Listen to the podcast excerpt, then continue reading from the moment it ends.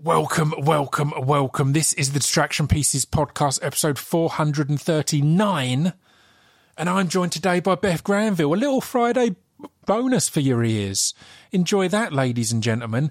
If you heard Wednesday's episode with the wonderful Lucy Pinder, you will have heard us mention Beth a few times. She co hosts the Smashing Sundays podcast, which I'm a big fan of, uh, w- with Lucy.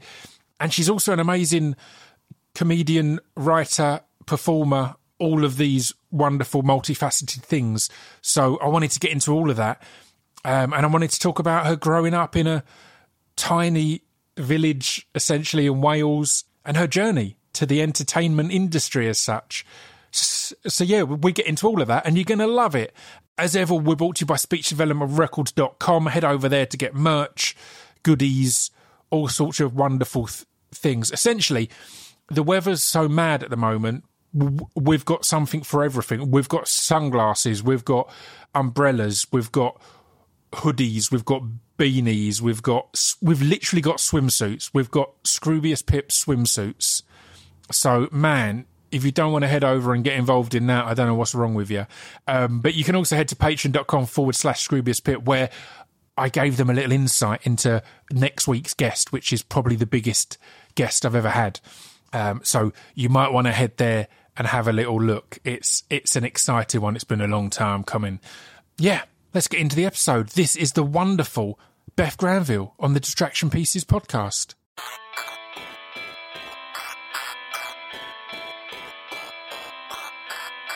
This piece of fiction is the intro to distraction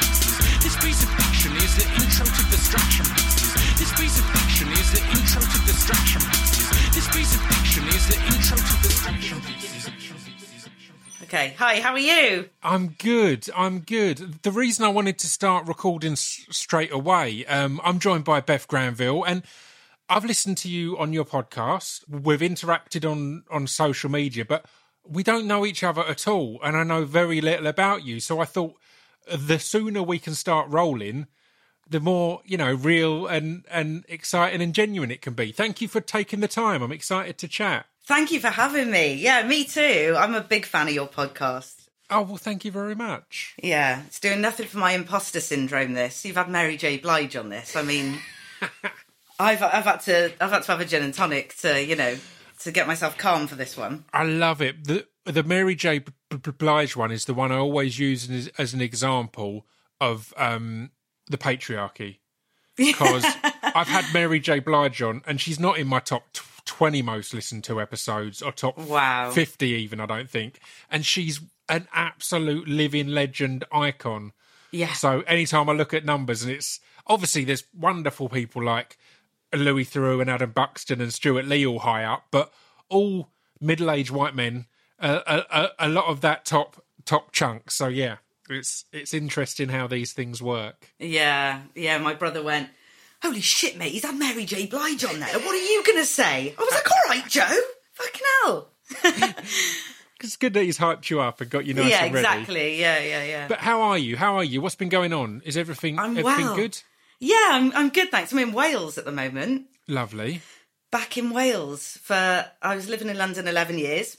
Yeah. And I'm back in Wales for a bit of a stint. This is where I'm from. This is where like all my family are. I was going to ask that. I'd, I'd seen like pictures or Instagram stories or whatever from Wales. I assume, again, a lot of people had to do a lot of changes during this pandemic. Has that been the kind of uh, a factor in, yeah, in it was. It was a bit. Whether people are forced to or if they're like, oh, actually, I don't like being away from my, my loved ones in, in this weird time.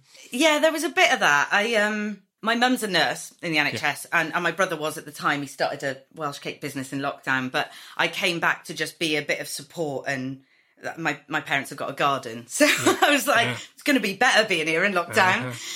And so I stayed and I thought, actually, I've missed a lot of this and I've missed a lot of these people and you know, call a housing crisis a housing crisis. Like London rent is insane. Yeah. So you've got to be working a lot and doing a lot to justify being there, right? Yeah, it's craziness. And I was just in this little flat thinking, no. I've I've lived in in the same small town my whole life, and I'm a 30 minute train journey from London, and everyone's always asked me, "Oh, why don't you move to London?" Like, nah, because I'm 30 minutes away, and London is just I can't justify it. I completely Yeah. understand it's, and particularly in in our industries, even if you're doing well at the moment.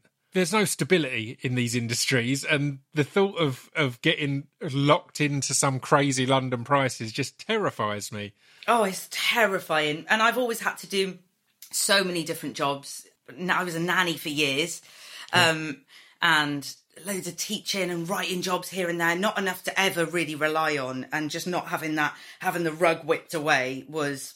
Yeah, really terrifying. You just Yeah. thought, oh, this isn't stable enough. I need to sort of lean into my freedoms and be a bit nomadic and use it to kind of well yeah i was a nanny for 10 years so i kind of Wow. left that job which now having six months away from it is sort of forming the basis of something new i'm writing now because i'm like that was wild Yeah. that was something i started doing for six months thought oh, i'll do this while i while i write my new play and there, there i was 10 years later part of the family and the I was going to say, was I that with on- one family or was that one family yeah one family? That's amazing. it was mad. And it was always something, you know, it was such a weird thing because I'd be in these writers' rooms and be at the BBC and doing all these different things. And sometimes I'd be doing interviews on BBC and I'd have the kids with me just being like, right, shh, guys.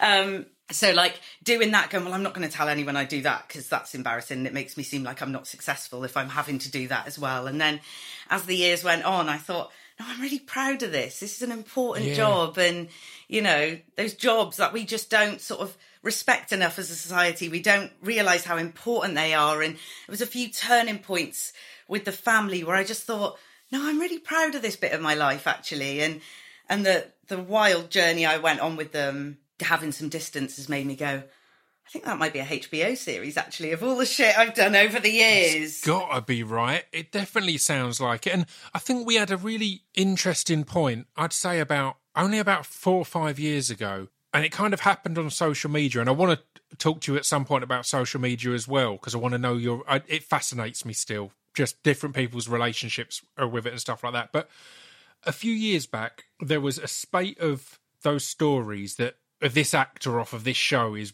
is working in a coffee shop or is doing this and doing that. Yes. And the really cool thing was there was a public backlash of people going, "F- "Fuck off." Yeah. Like, leave them alone. They've got jobs, and again, as as we would literally j- just saying, anything in the creative industry, you could have an amazing job for four or five months, and then you could not work for a year. You know, Yeah. particularly in acting or writing, TV shows, radio, all of these things, you could have huge success and then not a thing for ages. So the weird kind of shaming that was involved, and the and the feeling that you have to present as if you're on the same level as as fucking Will Smith or Mary J. Blige or, or whomever else it has to be, rather than going, nah, this is is what I'm doing.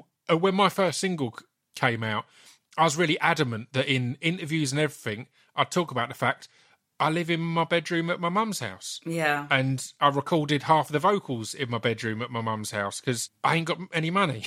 I'm, Yeah. I'm just starting at this and, and, and things like that. And I think there should be a lot more more honesty about yeah what people do. I think there's it should be something that people are proud of that you're you're working hard in whatever job rather than going because again you also see a lot of people in this industry in I keep broadly referring to this industry but but in entertainment who will get skint and in debt because they think they're above normal jobs. And again, Yeah. that's far more gross than than someone going right. I've worked again. That sounds like, as you say, it sounds like an HBO dr- a drama mm-hmm. that you've been doing this amazing nanny job with the same family. So you've effectively had a child. Had, had children of your own, Three, yeah. three- because that's a length of time that it's not like it's a oh I looked after these kids for a bit. It's like you've brought up three kids, Yeah, it's crazy. and all the while you're doing award winning radio shows, you're doing stand up, you're doing all sorts of other stuff. It's yeah. Yeah, it's, it's crazy, and the, and it's really funny because the amount of things I've sort of taken the kids to over the years, or things they've been a part of, and they got no interest. They're all into sport, so like Yeah. it's not really. They've they've enjoyed coming to see me perform, and you know, as they've got older, so the youngest one's seventeen now. she was like, I actually think it would be quite fun to go out and have a glass of wine with you. And on my last day there, they made me dinner and we got I got so horrendously drunk and Oh, I love it. you know, it was like crying and all of this emotion coming out and talking about all these memories and and she texted me the next day, the youngest girl, and said, "You was funny last night." And I went, "Oh, perfect, yeah."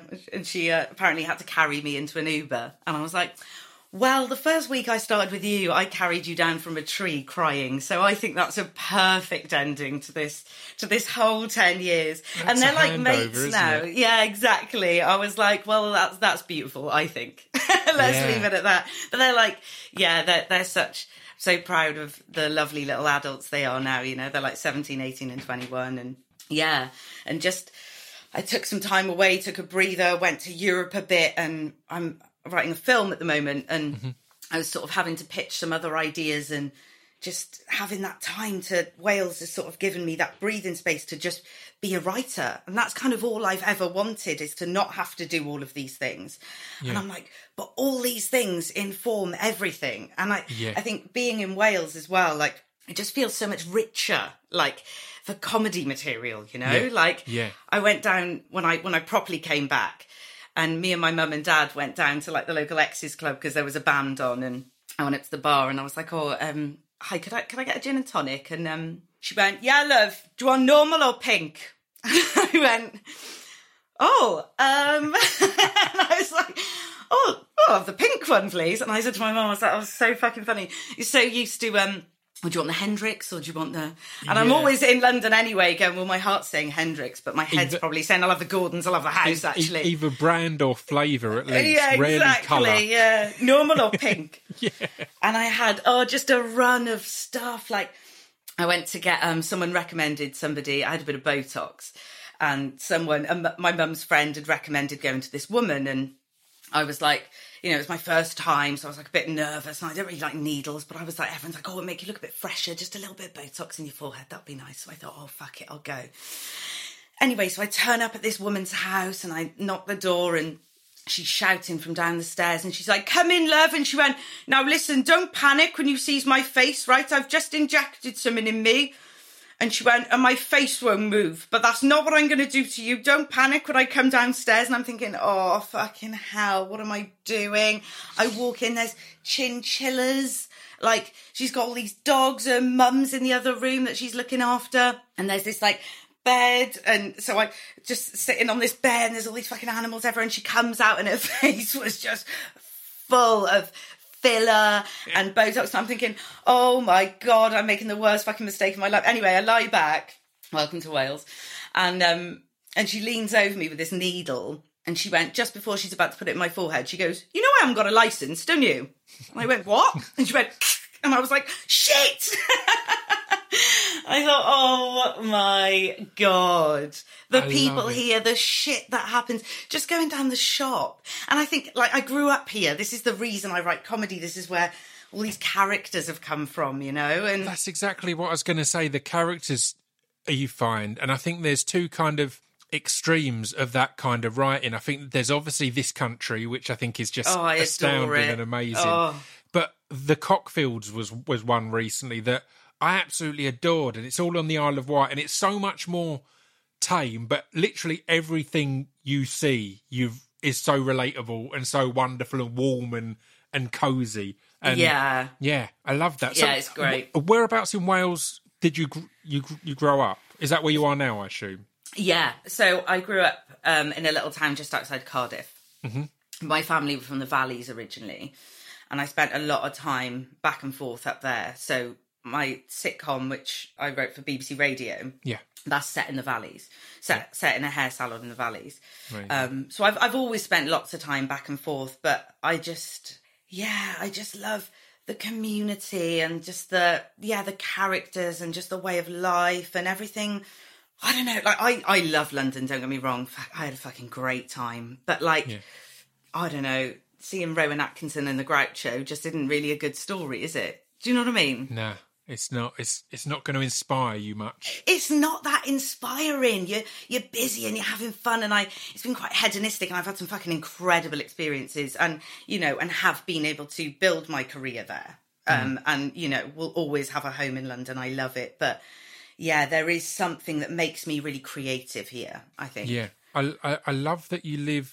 You're from just outside Cardiff Mm. because my uh, my brother used to uh, live in Lampeter, and I think living kind of near to somewhere like Cardiff or Swansea, but not in, is the perfect for the kind of the characters and the, Yeah. the creativity.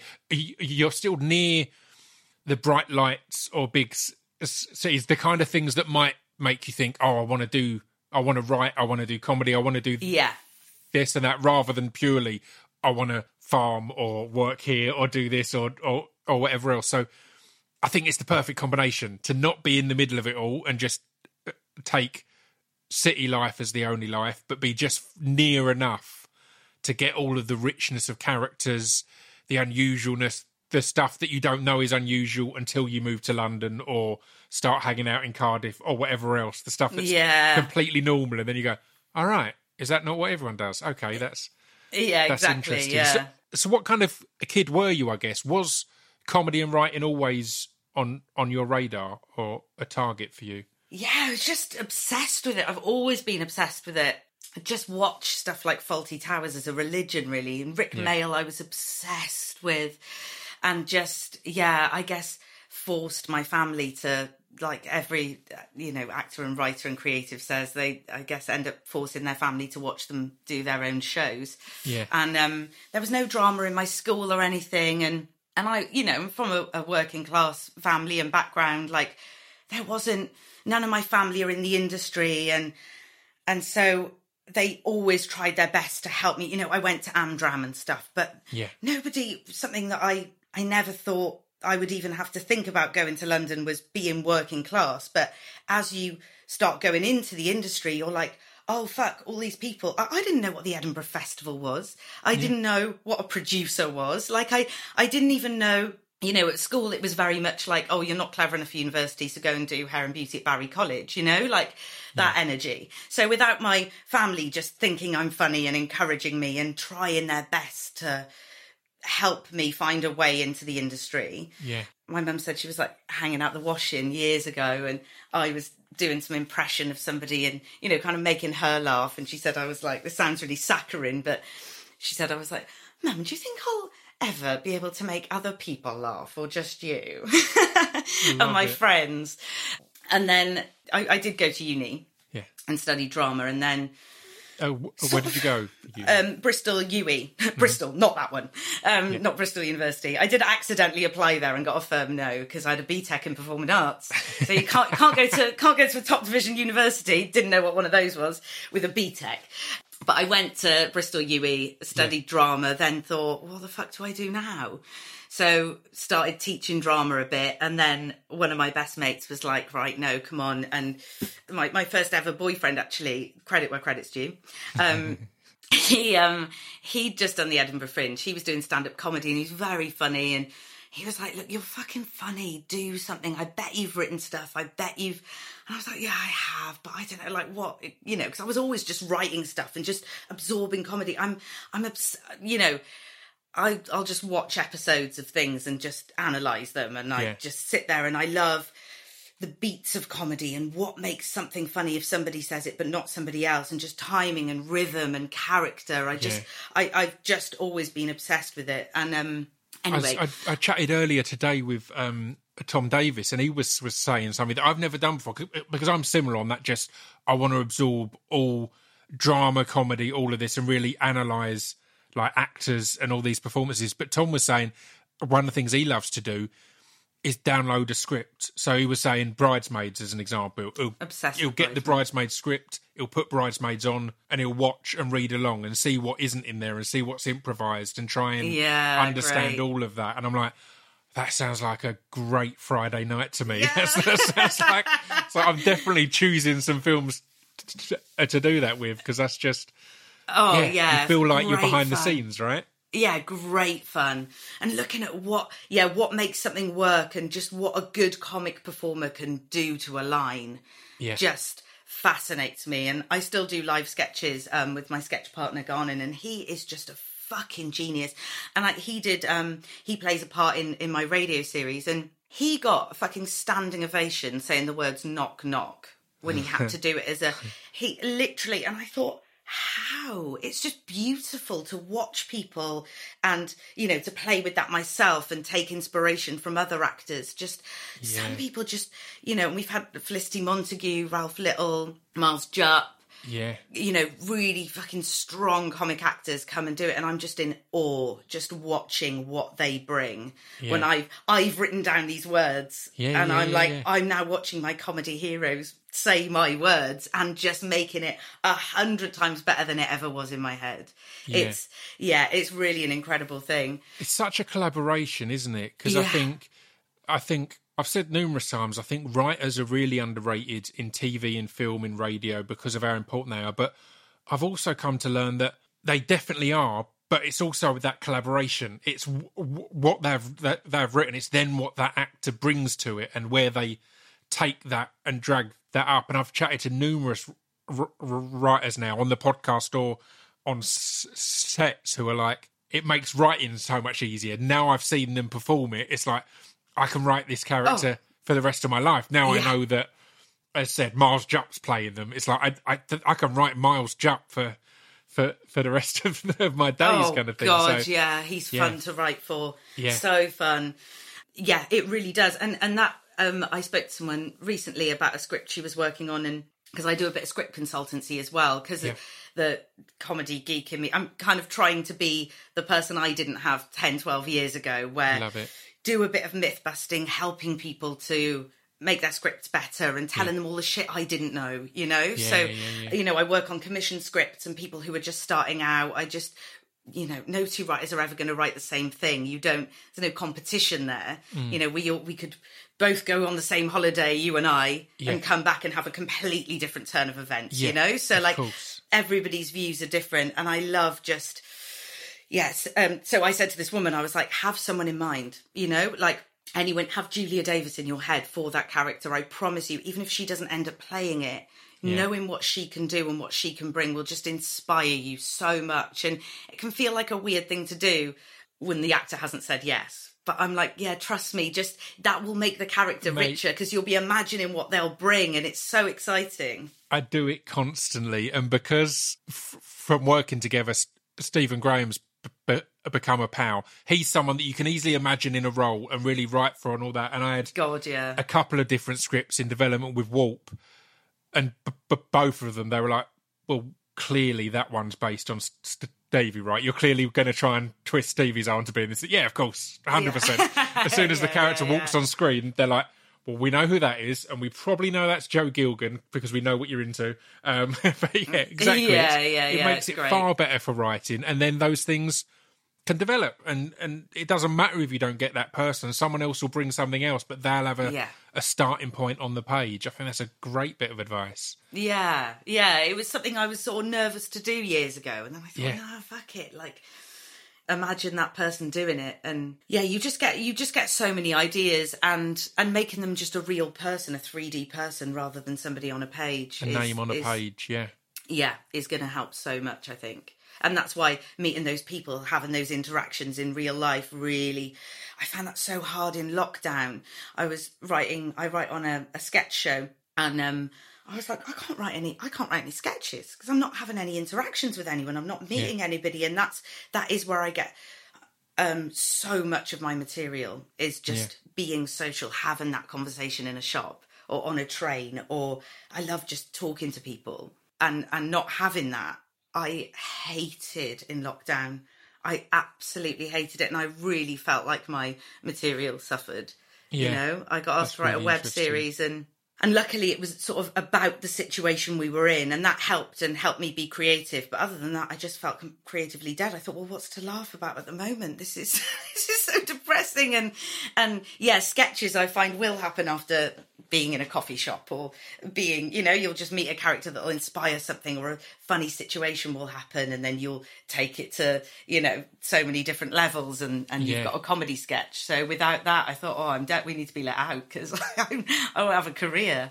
Yeah. So so, so what was your route? So because bristol is an amazing place for the arts and for nurturing creativity. I think it's an inspirational place to just walk around you know it's got that energy and and that vibe but did you kind of put some stuff together and head up to the fringe, or did you p- put some stuff together l- l- locally? What was the first step from the boyfriend of the time kind of saying you should do something here? Um, yeah, we actually hadn't been speaking for two years, and he just came out the woodwork and went, "No, I've just done the fringe. You've got to do it. You're funny." He was Oh, like, "I still hate you, but but you should do it." Um, so I will always be grateful to him for that. I mean, that's a real Um, seal of approval. The breaking of the of the angry silence to say, "Look, I don't like you, but in spite of that, this is your world." yeah, here." yeah, exactly. Yeah, fair dues. Um, so my degree was creative, but I was in this weird vacuum of ha- didn't think about what was happening in life after that. Mm. So didn't again didn't know what the fringe was, and as much as sort of I loved the education side of it, nobody was really talking about what you do afterwards. And I, I feel like there's so much room for improvement across the whole education system, but I just think a massive flaw across secondary school, college, and uni is that they just don't prepare you for the real world at all. And don't talk about what careers people can go into. And I, I've got ADHD, and I think I just spent so much time being told off and beating myself up for not being able to work in a certain way and really struggling with that stuff. And i'm like oh if just a couple of people had thought to say oh this might be good or you might be good at this or this is how your brain's working. Maybe try doing stuff like this. So i i, I didn't think about it at uni. And then like i said taught drama for a bit i was a play worker for a bit in Cardiff, taught drama, and then that's when my ex boyfriend came back, said that. So the comedy sketches that I had written that I was just doing for fun by myself, Yeah. I forced a friend of mine who's an actor to do them with me. So we did it at Barry Memo, which is I don't know if they've ever had comedy sketches there before or since. Um, it. but it's just this little room in Barry where we did these sketches and we thought there'd be about 20 people there. Well, the place was fucking packed. Who knew if you put something on that people would come? Amazing. I nearly threw up, and my mate was going. He was like, "Fran was like, I, I, I can't do it. I'm not doing it." And I was like, "I mean, we've got to fucking do it now. We've got to fucking do it." There's like 30 boys in Hawaiian shirts, like all waiting to see some comedy now, and we've said we do comedy, so like this is this is happening now. So we did a double whiskey and just went on. And we had this bit which is probably incredibly naff now but where fran was doing these sort of warm-ups on stage and i just heard somebody from the back of the room go what the fuck? Thought, oh my god what have we done? Anyway we did these sketches. They did go down really fucking well and that felt so good. And loads of people were like right where are you doing that? Where can we see that i get loads of great feedback and i was like right i got the buzz for this now. And and then this this sounds this sounds mad especially in the world we're in now but this was sort of back in 2007 8 fran uh, we got his boyfriend to film us doing these sketches. And we put them on a dvd and i posted them to ruth jones's house yeah just which sounds fucking batshit now but that was 2007 so um, i was like yeah well she'll bloody love these. She's she does comedy in wales. Well i didn't know how to do anything. Like Yeah. i just didn't know what the world was.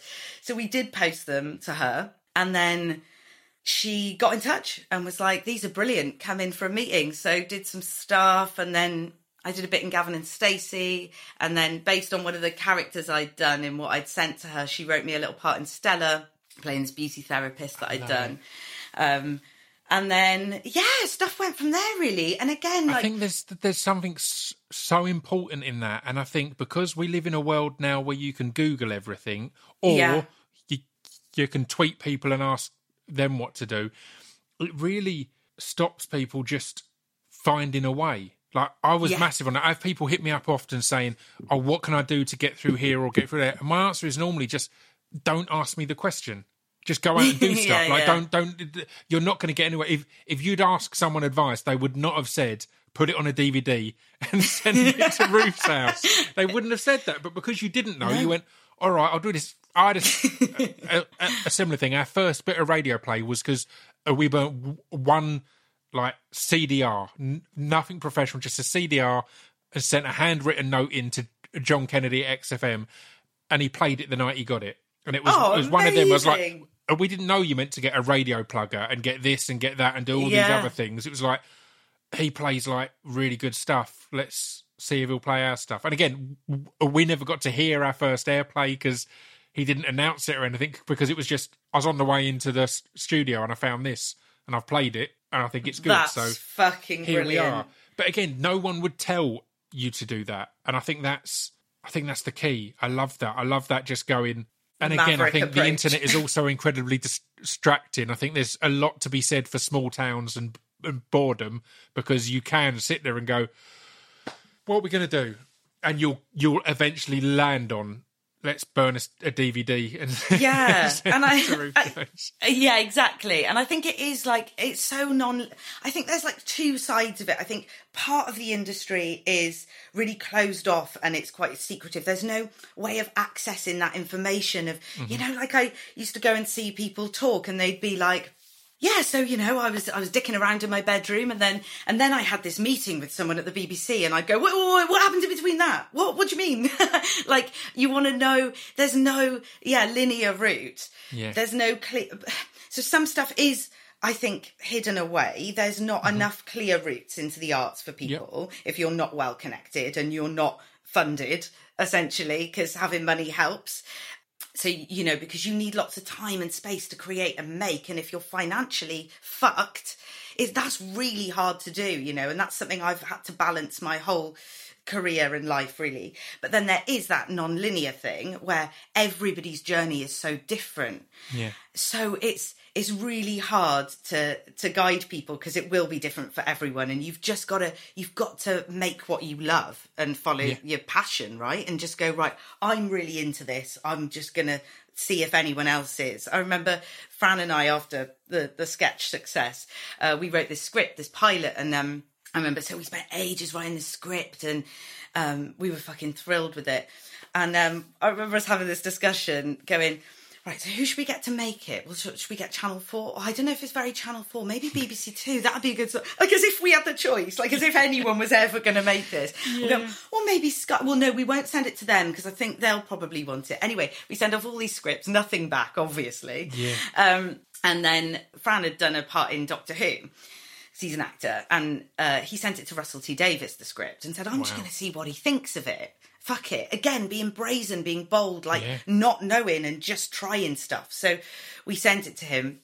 Eight months later, he sends an email back saying, "I'm so sorry, um, I haven't got back till now." He's filming Torchwood, and um, he said, "I absolutely loved this. It's one of the best things I've read in years. I've got you a meeting with someone at the BBC who who had previously ignored the, the script. We did send it to her, um, but yeah. So he set us up with a meeting. It went into development. It didn't get the green light in the end. I think the Tories cut a load of funding from the BBC that year. It was Yeah. just after the Tories had got in, and um, well, my, no, my vendetta started before that. I'm Welsh. It was Thatcher, obviously, but like um, that didn't get made. And then they said, "Well, come to us with the next thing you write." And I'm like, "Do you mean I'm never writing again?" Like, what? I thought I was having a TV series, and I'm not. This is this is a bloody shambles. Like Yeah. I've worked, I've done all of this, got all that excitement, all those years, and and then you know by that point I'd been at it sort of four years, and you think. I mean, I can't survive on earning three grand every four years. For mm-hmm. how do you do this? Like, how do you that the yeah? And I think I've just had to find a way to always create, always write, and find a way to sustain that. So just go. Do you know what? I just got to keep doing what I love and find a way to finance that and navigate that and you know, breathe into it, just relax into it and go, I've just got to have fun. And that's why I love still doing the live comedy sketches. Like, Yeah. I love nothing more than doing that in a room above a pub, you know, backyard Yeah. comedy, just going and that adrenaline and finding out what makes people laugh, what works, what doesn't. I just, I think, you know, for anybody doing anything creative, you just got to find a way to, to, to be able to keep making. I think there's there's such an important lesson mixed in there for any particularly f- first time script writers is remembering it's your first script, not your only script. Yeah. It's meant to be your first. And I had exactly what you were saying there. I had the first script I wrote got optioned by Warp, and I was like, this is the exact dream. Like Warp are the exact Yeah, people I wanted to make this.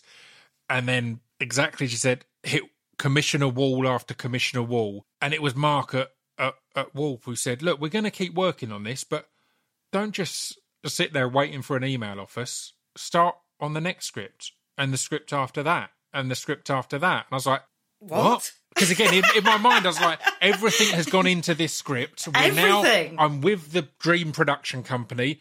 We, it's happening, right? And it was Yes, like, no, man. again, that's not how it works. Just you will have loads more ideas. You might do five scripts, and the fifth one gets made, and then we come back and do the first one because because because that's now we've got through the door and things like that. And it's like, all right. But it's Yeah. again the best bit of advice. I I really related earlier uh, when you were saying, or I, I found in lockdown, all I was doing was writing. Or when you were saying earlier about just creating and, uh, and and bearing away, all I was doing was writing, and I started to worry that I'm getting too comfortable with. I'll just write and then I'll move on to the next project. And Yeah. I'm not really pushing any of them to go any further. And that is the case now. Now things are opening up a bit more. It's now that mission. But yeah, I think they. Do you think you'll know though? Do you think you have like with the stuff you're writing? Do you think when the thing that you want to push, Uh, when when you've written the thing that you're like, no, for someone has to fucking make this. Do you think you'll know in your body? Do you think that maybe those things aren't? I've I've set a reminder on my on my calendar that on on Monday I've chosen the people I'm going to send it to. I finished it last week. I've got that one, and it's exactly just you said. I was like, I'd been working on it for ages, but as soon as there was a specific thing that clicked in the idea, I was like, oh no, this is the one that has to be the first introduction to to me as a writer, as a director, as everything. I want to do all of it, but um, Yeah. yeah, it was exactly that. It was like, right, no, this is, and then again, I because I get a bit of insomnia and stuff like that, and I try to steer into it creatively. So I've over planned. I was like, in my head, I now know. Well, this is the first one, and then, then, then once we've we've got this made and we've got loads of praise and awards.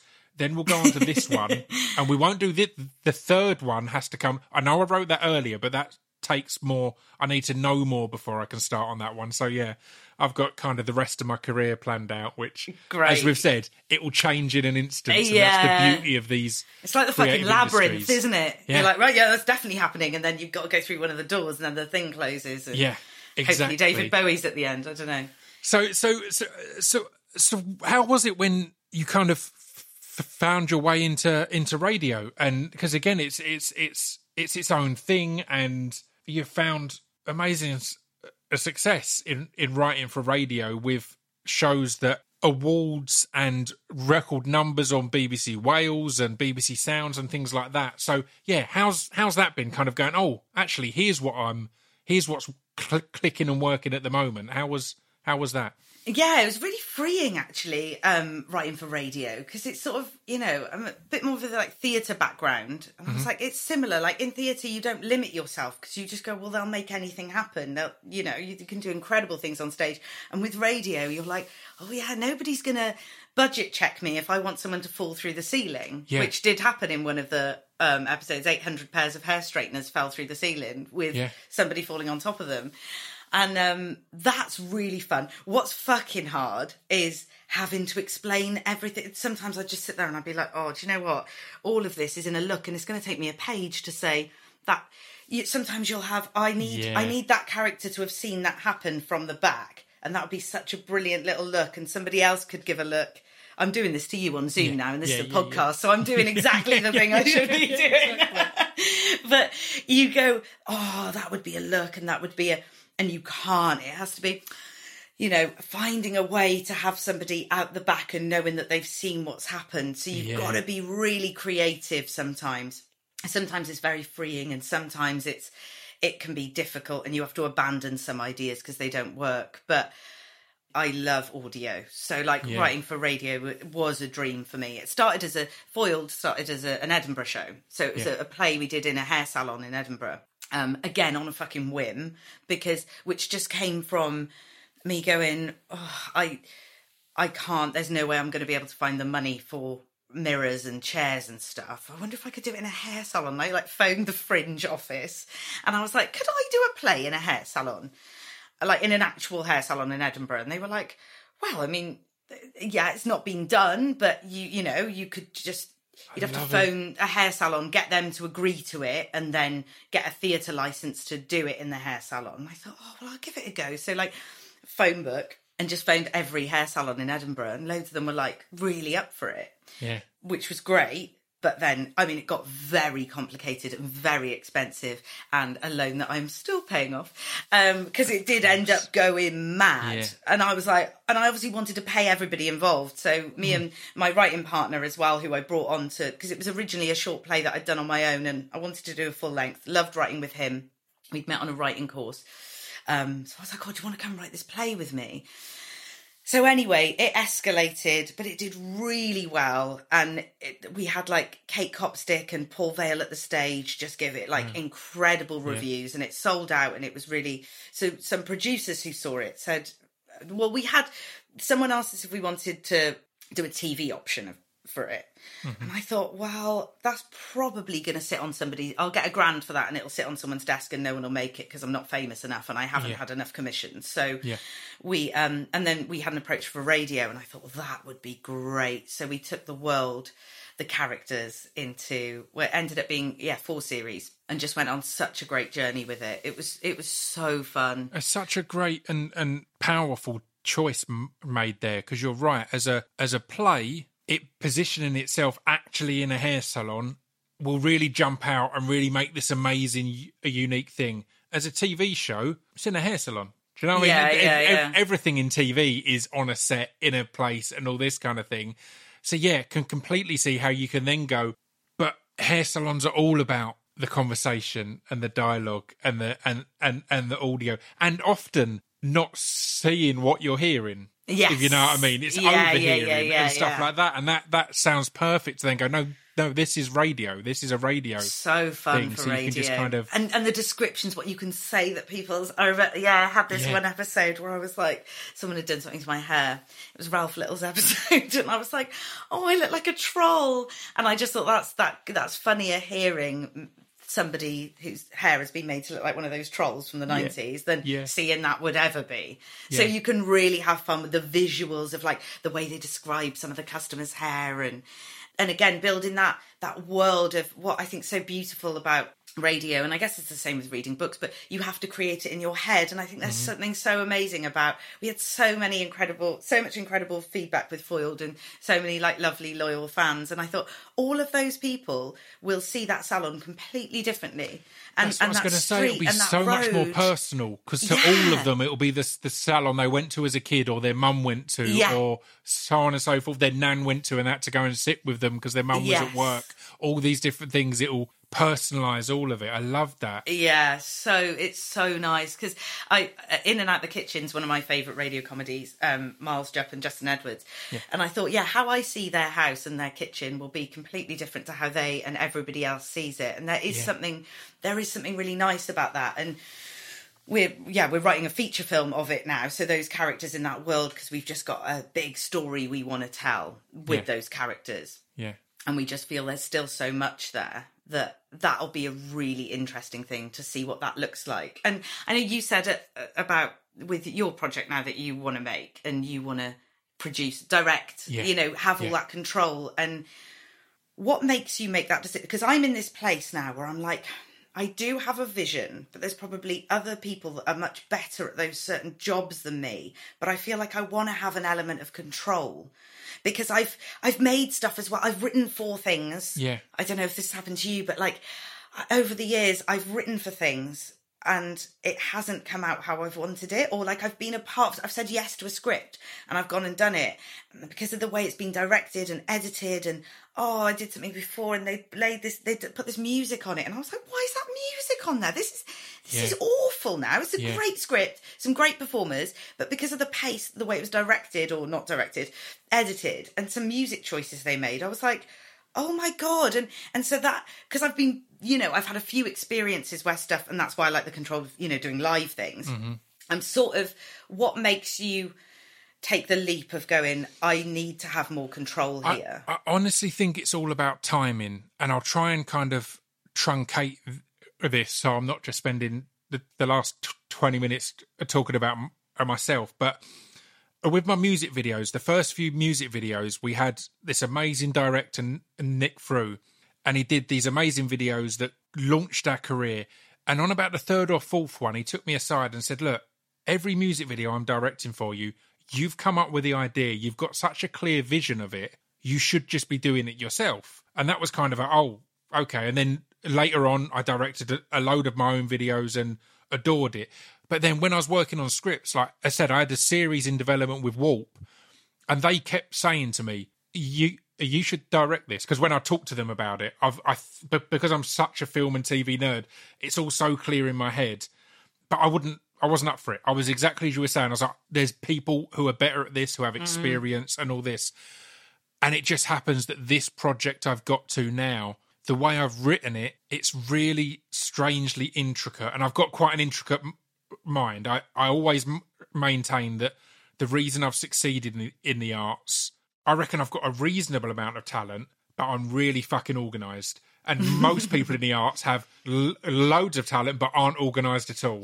So I think I've got that nice balance. And yeah, as I was working on this one, the more and more I thought about it, the more I was like, it would take me longer to explain this to a director than uh, you know I mean to get a Yeah. director up to the speed where I the the way I know this story and these characters, it would take me longer to get to teach it to someone else than, Yeah. Uh, than to just do it myself.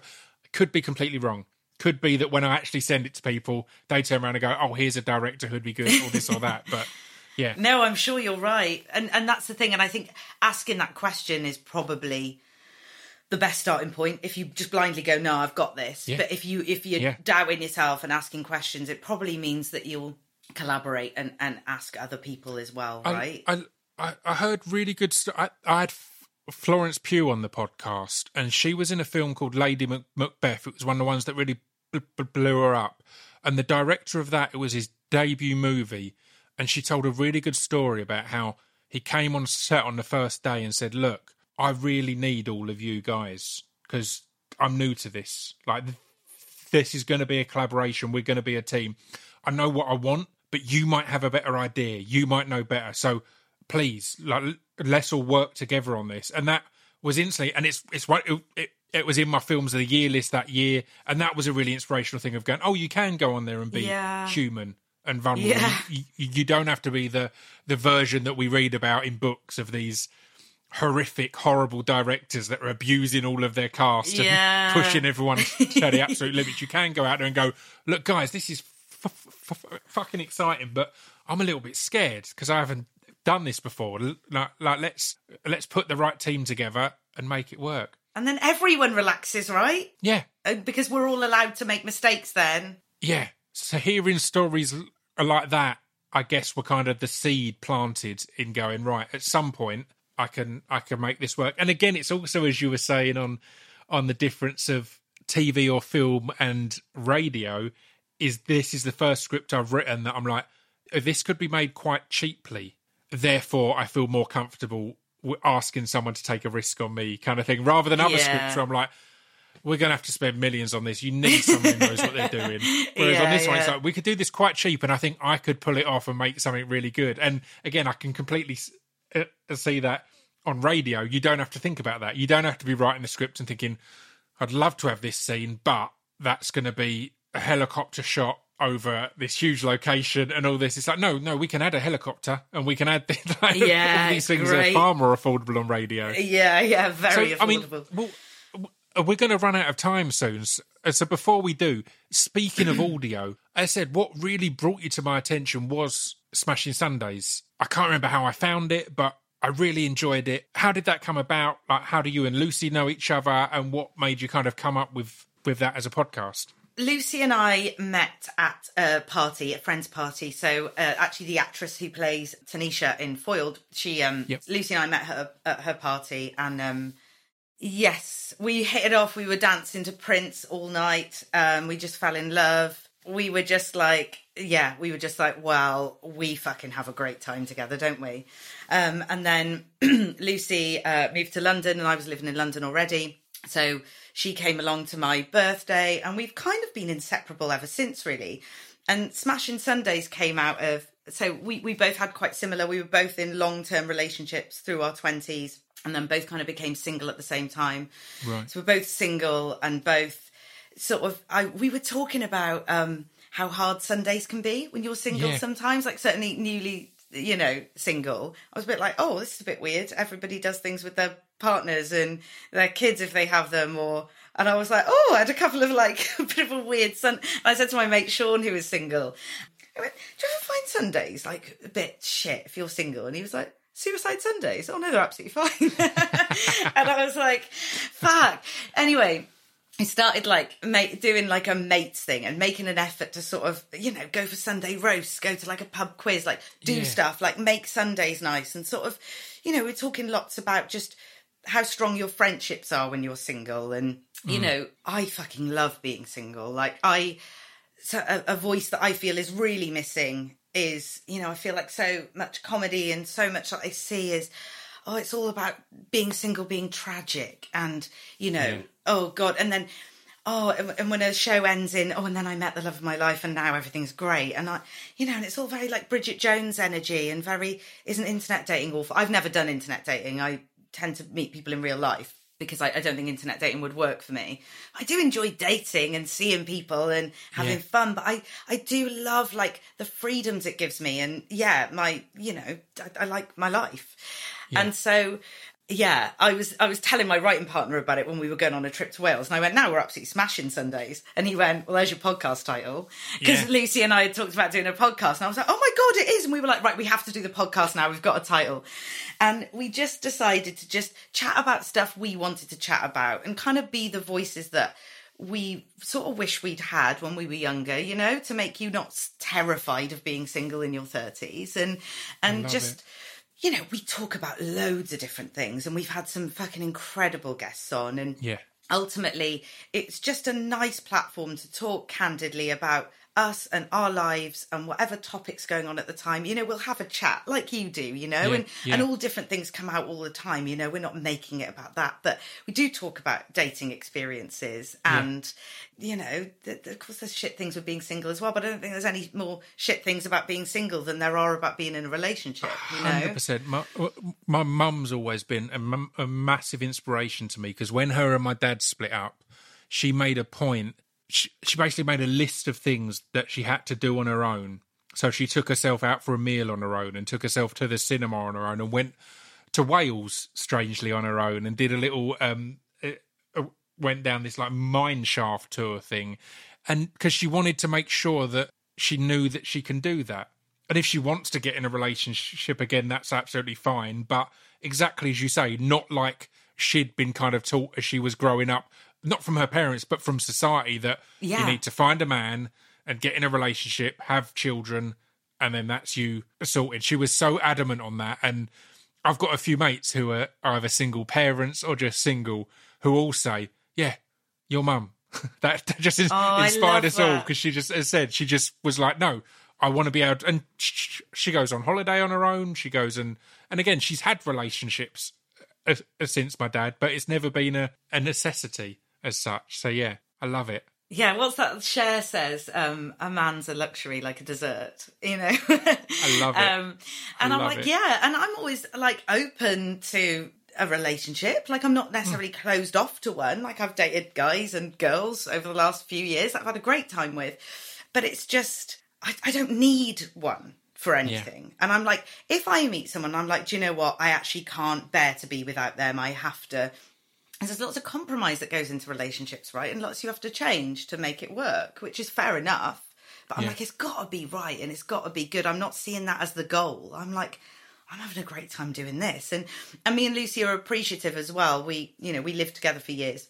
So we are grateful that we have each other mm-hmm. and we loved cohabiting. So, you know, we did have, the, you know, nice dinners together and stuff. But so so we were lucky to have that. But Yeah. I think, yeah, your mum does sound like an inspiration. Going and doing those things on your own because the possibilities of what can happen and the people you'll meet and the adventures you'll have is It's all exactly as you say. It's to be open to these things, but not making it your goal. And I think I always Yeah. used to remember as a teen going on nights out.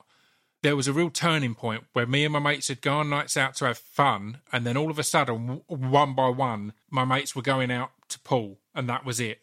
And I was always on that kind of I'm open to pulling, but I don't want to go home miserable because I haven't. I want to go and have a good night. And if I meet someone, wicked. That's fucking Yeah. great. But I don't want it to be. And so many mates in my area, it became that. They'd be like three hours into the night, they'd be clearly like scouring about. I haven't had any luck yet.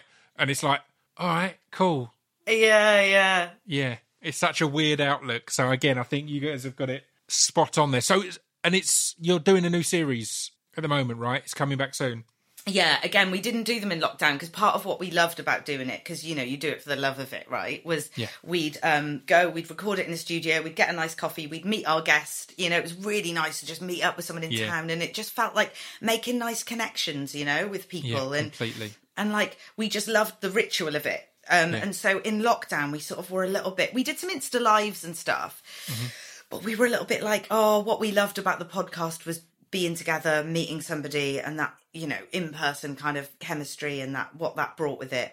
So now that we can sort of be together and do that again, we're really excited to do a new series and and get back on it and talk about some stuff because it, it does wait. it keeps you sharp as well, doesn't it? And it's just yeah, great, great chats to be had. And like, I just think it's so hard, like especially be, being a woman in this industry anyway. I mean, being a woman in comedy is, as you know, I mean, so underrepresented. Like Mm-hmm. 9 percent of comedy is written by women, nine fucking percent, and it's been the same for ten years. And I think across like film, TV, and radio, it's sixteen percent. So Mm. we're so underrepresented, and it's sort of podcasts are great for just giving you that platform to go. Well, maybe people might want that, and people might want to listen to that, and Yeah. until people let us make more stuff that from our points of view and will you know hear us on what we want to say and our lived experience then we'll do it ourselves the, that's, that's what I was going to say. It's the beauty of podcasting is n- no one has to l- let you or give you permission. Yeah. And that's why I said I've loved it. I've been doing it for coming on for eight years now, I think. And again, it's exactly that. It's going, no, I choose exactly who I want to talk to, exactly what we do, exactly where the conversations go. And then it goes out. There's no one Yeah. to, to check or tick off and say, you should probably remove that or change that. It's like, no, it's, it's going it's, out it's our conversations. Well, it's been a pleasure having a chat, and this has flown by. thank you so much yeah it has And it's always a good good sign that my phone uh, with my notes on. I've not even glanced at it because it was just easy to just yeah let the conversation flow. So that's always a sign of a good chat. So yeah thank very much. likewise likewise i had some notes actually i haven't looked at them either um but yeah thank you for choosing to talk to me when you do have the choice i genuinely like really appreciate it i'm such a fan and this has just been lush so thank It's you been a joy.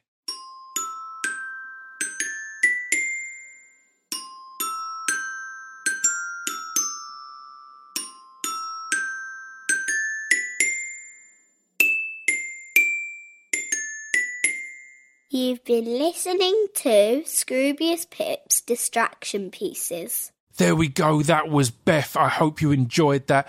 Go and get into Smashing Sundays. Go and just f- follow Beth and Lucy and Smashing Sundays on the socials. They're all really good, all really entertaining. Yeah. And enjoy all of that g- goodness. I'll be back next week, as said, with the biggest episode maybe ever of the Distraction Pieces podcast. I might be teasing you with a little preview on Monday.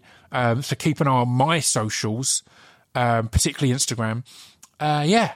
Until then, stay safe and stay sane. Ta ta.